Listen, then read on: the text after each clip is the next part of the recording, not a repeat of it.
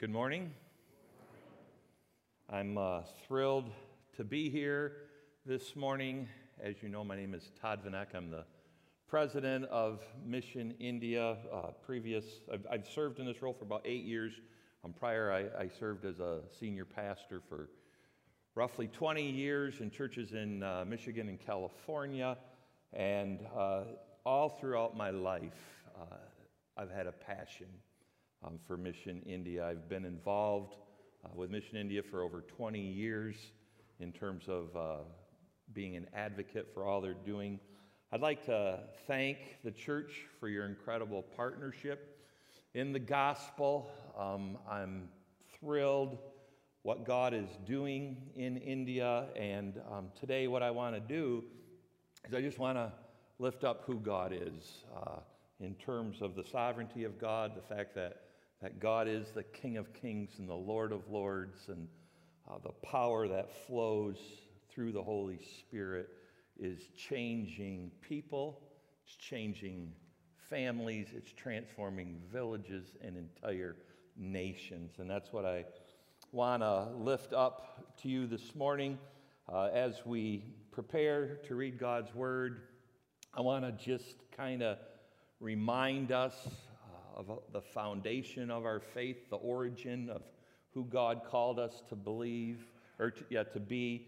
Um, for in terms of our faith, we believe that everybody in this entire world has fallen short of the glory of God, has sinned before a one and holy God, and God, out of his incredible love and mercy, has sent his son Jesus Christ to pay the penalty of our sins and everyone's sin in this entire world so that people who believe and confess their sins and proclaim their faith in Jesus Christ can live in the power of the kingdom of God and receive the gift of eternal life.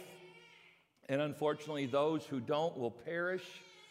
And what God calls us to as a people, where we started this service this morning with the reading from Matthew, the Great Commission, is God says to us that the most loving thing that we can do is to persuade people, to pray for people, to witness, to live our lives so that people come into relationship with Jesus Christ. And this is the way it has been since the origin of the church of Jesus Christ. And what I want to do with you um, this morning is, is I want to lift up the power of the Holy Spirit that works through us and in us to see that happen.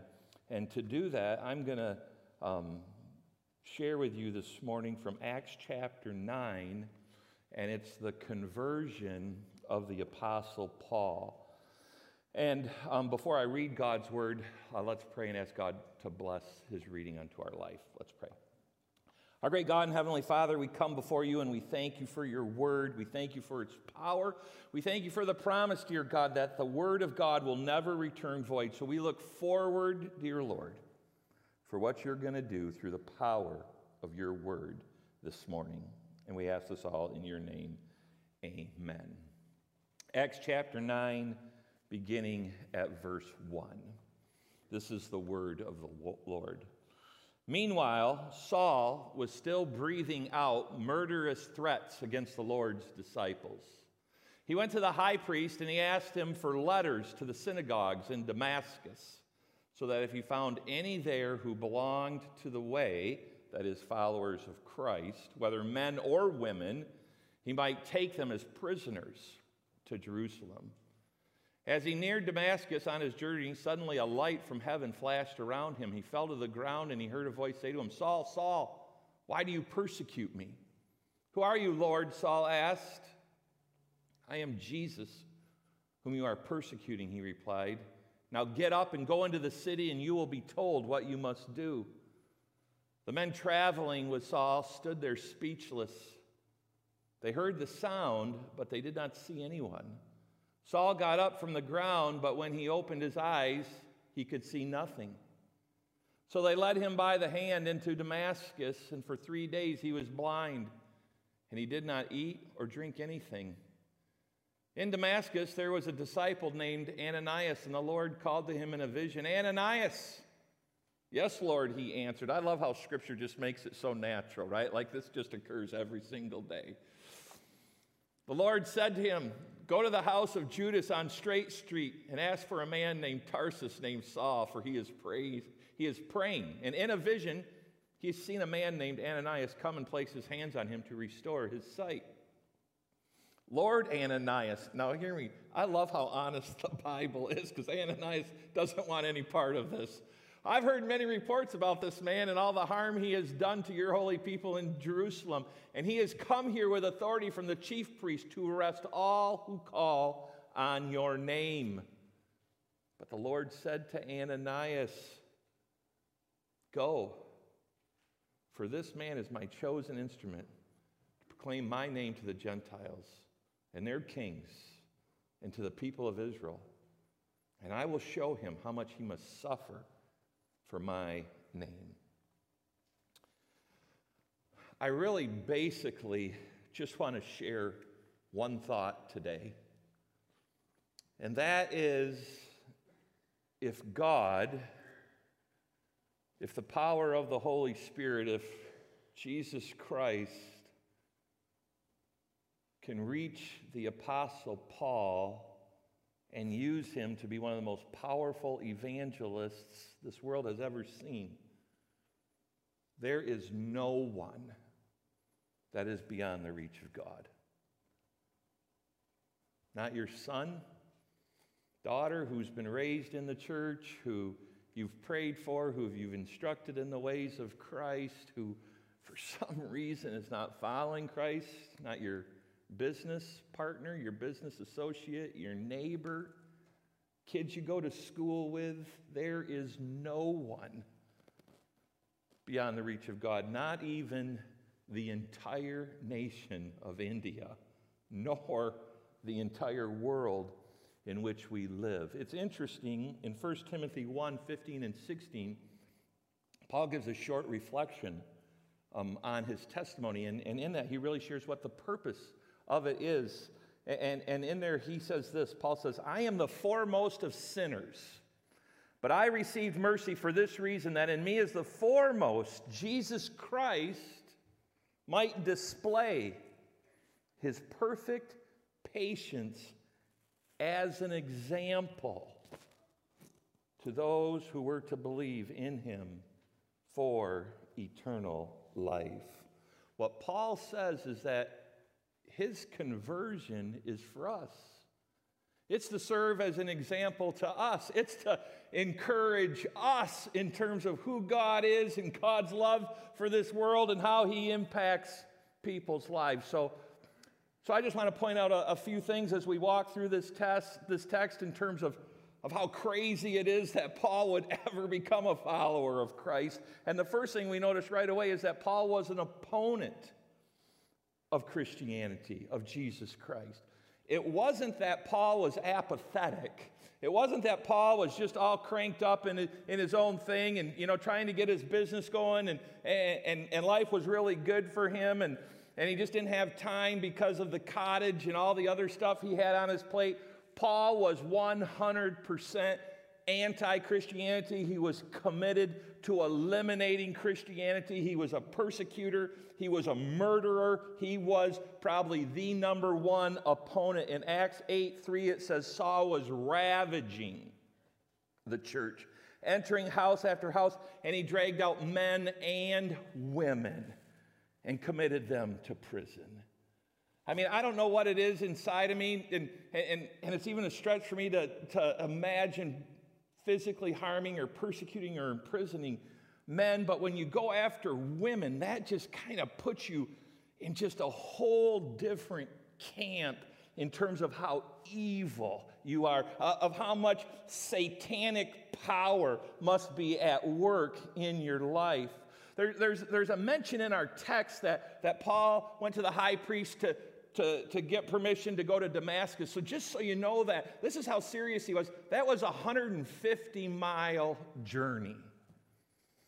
That, so, so I came up from Holland, Michigan, pretty close to 150 miles, and, you know, I, I, had good traffic, probably 75, 80 the whole way, and, and wasn't a bad trip, but it was still two and a half hours. But I want you to think about this 150 miles, horses, donkeys, whatever. That is commitment in terms of eliminating Christianity. The Apostle Paul was so opposed. Satan was working in his life so much that if you were to ask anyone, do you ever think Saul of Tarsus will become a follower of Jesus Christ? People would say, not in a million years. But here's what God wants us to see in our text, and that is the most unlikely people can be converted, and they are. God's mercy is not limited to people who, who have the incredible privilege of growing up in a Christian home, of attending a, a church where people volunteer and pour into your life, and there's Sunday school and youth ministry and couples clubs and small groups. And I'm like you, I, I grew up Christian Reformed, and my parents just sacrificed to send me to, to Christian school. And and God's grace and, and, and the gospel is not just limited to those of us who've, who've grown up with that type of, privilege. If the chief of sinners can be converted, I want to tell you, anyone can be converted your son, your daughter, your grandchildren, and even the most unreached nation in the world that's the nation of India. We have a, a map that, that helps us understand that. So, there's an organization called the International Mission Board, and they're the largest sending mission. They're the largest sending mission organization in the world, and every year they do a study for where are the most unreached people living. Now, when we use the term unreached, just want to pause on that and flesh that out. So, we're not talking about lost people. Again, I live in Holland, Michigan. How many of us have ever been to Holland, Michigan? Just curious. Okay. So I live in Holland, Michigan, and, and you guys will get this, right? Because I think Elmhurst is a little similar, Oak Brook, so on and so forth. Within a five block radius of my church or of my house, there's like 15 churches. But yet, there's people who live in our area who are lost. But now they're not unreached because of the churches, because of Christian broadcast of so many Christian organizations. when we're talking unreached, we're talking about people who have no access to the gospel, to a church, to Christian literature, to Christian broadcasting, to scripture. They, they, they are completely void in terms of, of what you're talking about. So every year, the, the International Mission Board does a study. We don't ask them to do it, but we're grateful they do it. And you can see in terms of, of, of this map that, that India, is lit up like the, the 4th of July. In the nation of India, it's 1.3 billion people. They occupy the geography that is that half of the geography that the United States of America does. 93% of the entire population is Hindu. Now, what that means is they believe everything contains a God. They believe that the supreme God is so great that, that it cannot possibly be contained in any one thing, so it's almost contained in everything, and as a result, they worship 330 million different deities, different gods. Now, again, we talk about idols and we talk about our yard. My yard is an idol. I'm a I hate it's confession is good for the soul. I'm a yard snob. I like a nice yard. I, I, I, obsess about my yard. And, and, and in terms of North America, Christianity, United States of America, say, ooh, better watch it, Todd, or that our yard might become an idol. When we're talking idols, 330 million idols in India, we're talking about literal idols. We're talking about you're thinking you're going into the Old Testament. We're talking about people bowing down and worshiping. We, they're on the dashboards of people's cars, they're in the restaurants, they're in the hotels. Um, I was in India um, prior to, to, to, COVID hitting, and, and we were at this temple, and it was a rat temple. Now, you heard that right, a rat temple. They worship a rat. And, and on the corners, four corners of this temple, were six foot metal rats. And, and there was lines at, at, at every point, and people were waiting about 45 minutes to walk up to the metal rat and to whisper their prayers in its ears in hopes that the spirit of the metal rat would take their prayers to the rat that was inside the temple.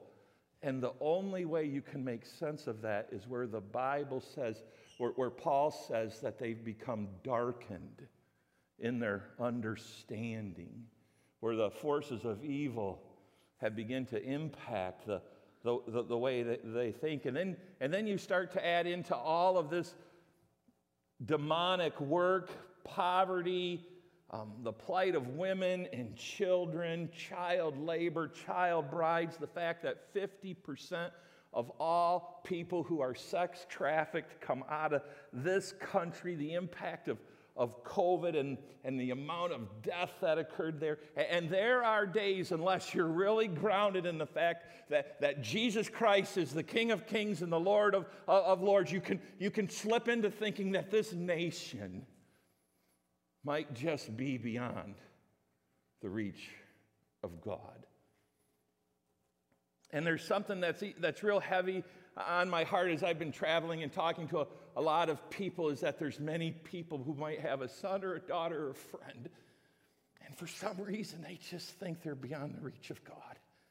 And I want to tell you what God wants to say to you today is that no one is beyond the incredible mercy and grace of our Lord and Savior. And it's through His power, and that's ultimately what this text is all about. It's all about the power of God. Look at verse 3 with me once. It, it, says there that, that as Paul journeyed, he approached Damascus, and suddenly a light from heaven flashed about him. God intervened in his life. Jesus Christ came into his life out of the blue. Luke is being very intentional here to lift up the sovereignty of God, the power of the Holy Spirit. It's interesting in this text, Paul's not even asked if he wants to receive Jesus Christ as his Lord and Savior. He's not asked if he wants to, to pray the if he wants to pray the, the sinner's prayer, if he wants to repent of his sins. Jesus explicitly says to him, You go to the next town, you sit there, you be quiet. Um, by the way, you're going to have a vision, and, I'm going to come and, and, and I'll send someone and, and we'll deal with this whole thing later. It's interesting, some people say that, you know, the Holy Spirit was working on Paul for quite a long time, that Paul had this guilt complex over the stoning of Stephen and all the other people he'd imprisoned and everything that he had done, but there is no clue of that anywhere in the Bible. In fact, in Acts 23, Paul says that he lived a good conscience up until that day. Paul never links his conversion with any pre work of the Holy Spirit. And what that indicates is that Jesus, at any time, in any place, can, can, can radically intervene into our life and have people receive him as their Lord and Savior. And this happens all the time in India. And we have a video that, that highlights this how God radically took somebody who was persecuting people for the faith and transformed their life.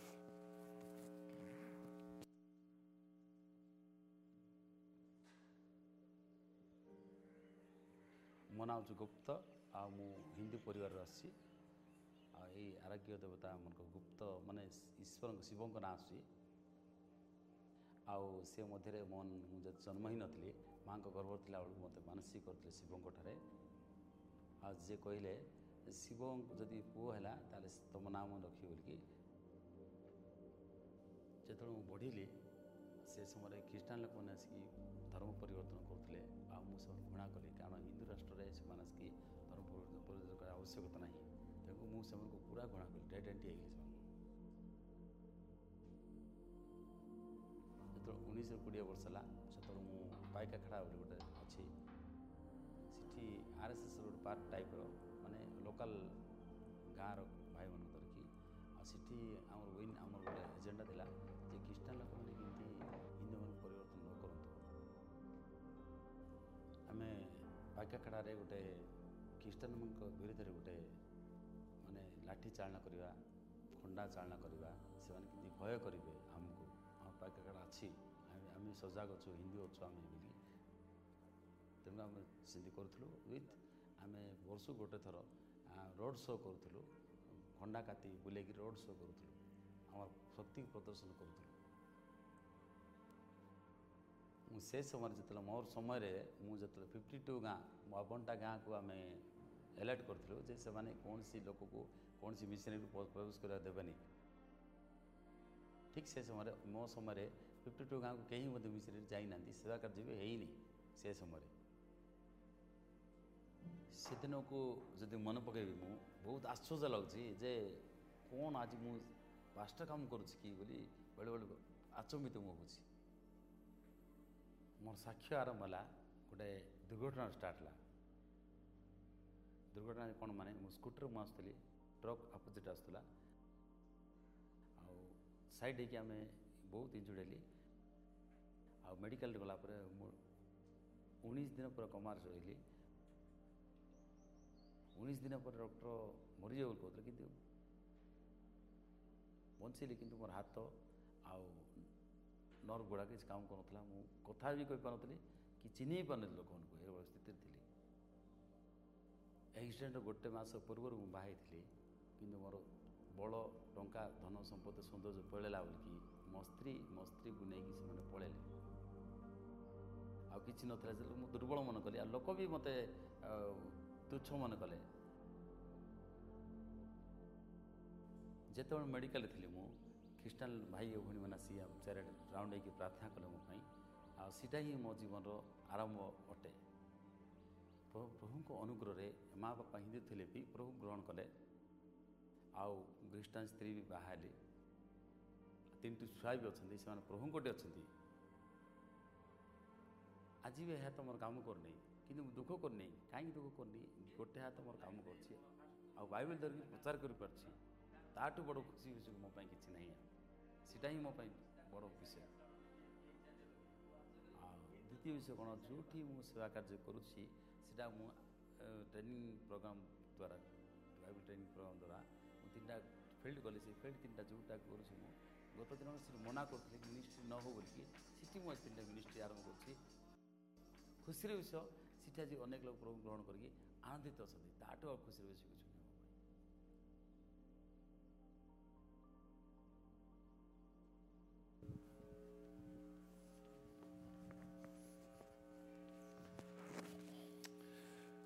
What I love most about what he's saying is in terms of that he's bringing the gospel into the very villages where he opposed it. So that's the work of, of the power of God, and that happens not just in India, but it's happening all over the world. I was looking at the mission board out there. And you guys can be assured that the Holy Spirit is working in all those places, locally and globally, that this church is focused on. And you should feel incredible about yourself because that board is a testimony to this passage, to the sovereignty of God, to the fact that God is the King of kings and the Lord of lords. And what this means in terms of what God's doing in, in, in Paul's life, what he did in Gupta's life, is we should not lose hope for people who show no interest in the things of Jesus Christ, in the power of Jesus Christ, because God has all the power. He is sovereign over this entire nation, over our lives, over our families, over our children, and over our friends. See, it was for our sake that Paul was converted. And, and, and our focus has to be on, on who God is. I remind myself of that almost every day. I'm like, yes, I know that India is 93% Hindu, but it's not beyond the love. Yes, I, I know that most places we work are, are, are less than 1% Christian, but that doesn't mean it's beyond the love of God. Yes, there's powerful people and political forces at work trying to eliminate Christianity in India and all over this world, but it doesn't limit the love of God. Yes, India is the number one nation in the world where people experience the most physical persecution than anywhere else on the planet, but that doesn't limit love of God. Yes, we're in a spiritual battle in this world. Yes, the, the, the, the, forces of evil, Satan and all his demons are trying to stop what God is doing, but it doesn't limit the love of God. It doesn't impact the sovereignty of God. But here's the key to the whole text. Here's the key to our whole life, and that is Ananias. See, what God wants to do is He wants to work through people, He wants to work through His church. I think, again, that, that's, that's illustrated in the text we started with this morning um, from Matthew in terms of the Great Commission, where Jesus says, Hey, all authority on heaven and earth has been given to me. I am the King of kings and the Lord of lords, but I want you to go and make disciples of all nations. Yes, God is sovereign, but there is a human responsibility in the gospel. God is sovereign, His power is at work in us, but he calls us to share his love with others. We see that Ananias was resistant, and I think for good reason. I'd be a little anxious too um, in terms of going and, and, and being with Paul, knowing that he came to arrest people, to imprison them. But I want, I want you to hear something else, and that is that, that unfortunately, sadly, there's just resistance today in terms of God's call to, to reach people, to reach the nations. I don't know if you ever heard the name of George Barna, but he does a lot of studies on Christians. And he did a study some time ago about um, how many Christians would know the Great Commission. Again, the text we started with this morning, all authority in heaven and earth has been given to me, therefore go make disciples of all nations, baptizing them in the name of the Father, Son, and Holy Spirit. So so Barna and his team, they, they surveyed people who regularly attend church, and they just simply asked them, can you identify the Great Commission? And 51% of people who attend church every Sunday said, I have no idea what you're talking about. 25% said, I, have heard about it, but I don't think I can tell you what it is. 6% said, I'm not sure. And 17% said, yes, I know the Great Commission, and here's what it says.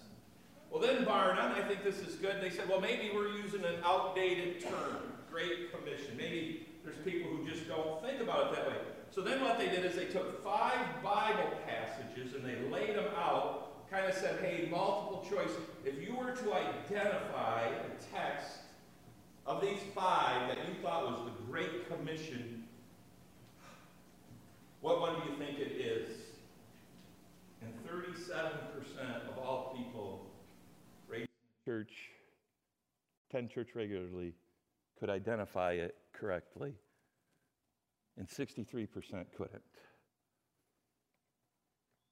And the consequences of that illustration impact the nation of India more than any other nation in the world because, again, it's the most unreached nation in the world.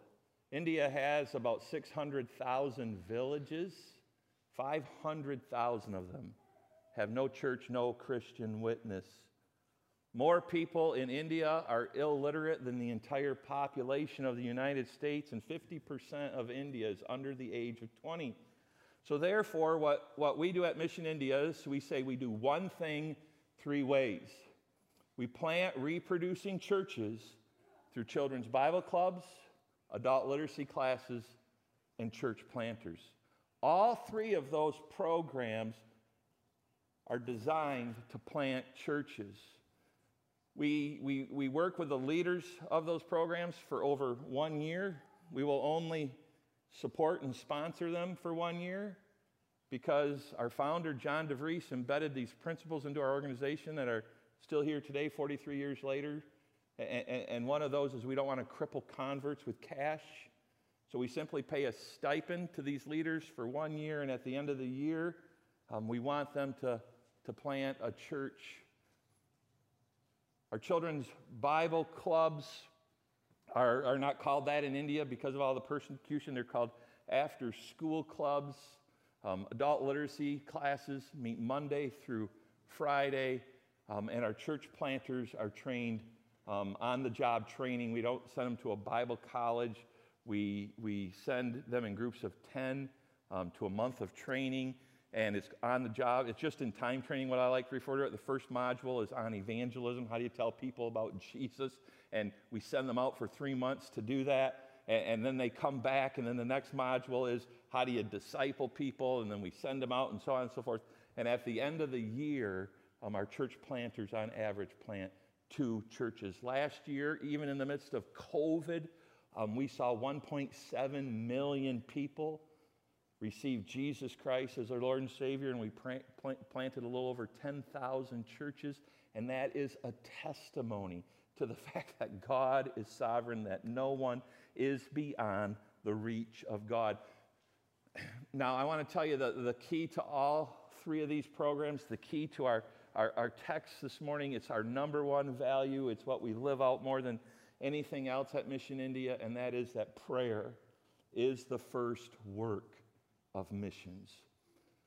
Every single one of our, our, our leaders of all of our clubs, they have to form um, three to five prayer cells where they gather um, five to 10 people in each of those, and they commit to pray for five people for five minutes every single day to come to know Jesus Christ. And that is the foundation of everything we do. Here in the United States, we have about 8,700 intercessors who commit to pray for Mission India, for our work in India every day. Um, and in India last year, we started, John, I'm going to put you on the spot. How many prayer cells did we start? Was it like 15, 18,000 prayer cells all over India um, because this is where the power is.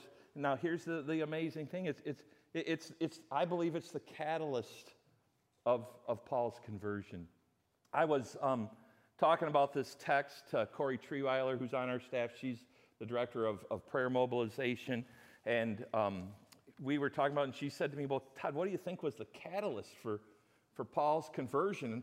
And I'm like, haven't you been listening to me? It's the sovereignty of God, the power of God. That's the catalyst. And she's like, no, no, no. She said, she said, look at me with Acts 7, 54 to 60. And, and she read it, and this is what it says. The Jewish leaders, this is the stoning of Stephen. The Jewish leaders were stung to fury by Stephen's accusation, and they ground their teeth in rage. But Stephen, full of the Holy Spirit, gazed steadily upward into heaven, saw the glory of God and Jesus standing at God's right hand. And then they mobbed him, putting their hands over their ears and drowning out his voice with their shouts. They dragged him out of the city to stone him. The official witnesses, the executioners, took off their coats and they laid them at the feet of a young man named Paul. And as the murderer's stones came hurtling at him, Stephen what? Stephen prayed, Lord Jesus, receive my spirit. And then he fell to his knees and shouting a similar prayer that our Savior prayed Lord, don't charge them with their sin. And with that, he died. And Corey looked at me and she said, When Stephen was stoned, he prayed for all who were there. And then I just love this image she said. She said, In a prayer covering was cast over them. And God, in his mercy and in his grace, answered that prayer in the salvation of the Apostle Paul. I think a posture of prayer gives testimony to the power of God in terms of people's lives. And what I want to do this morning is encourage you in your prayers for those that God has put in your life who, who may not know Him.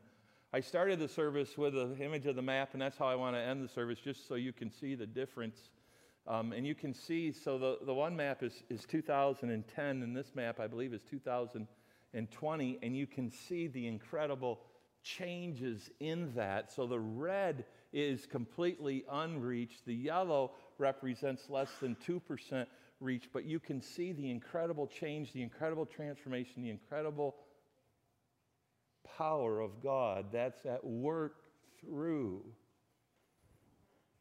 the prayers and partnership of this church, all the people in India, and the power of the Holy Spirit working in all of us. And I want to say thanks be to God. To God be the glory in terms of who He is and that He declares and that we know that He is the King of Kings and the Lord of Lords. Let's pray. Our great God and Heavenly Father, we thank you for your character.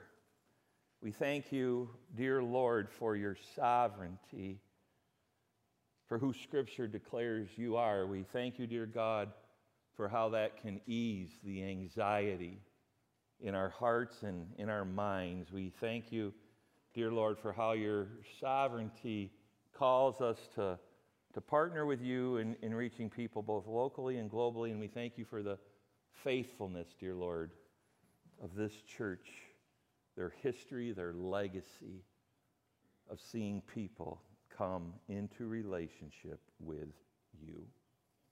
Amen.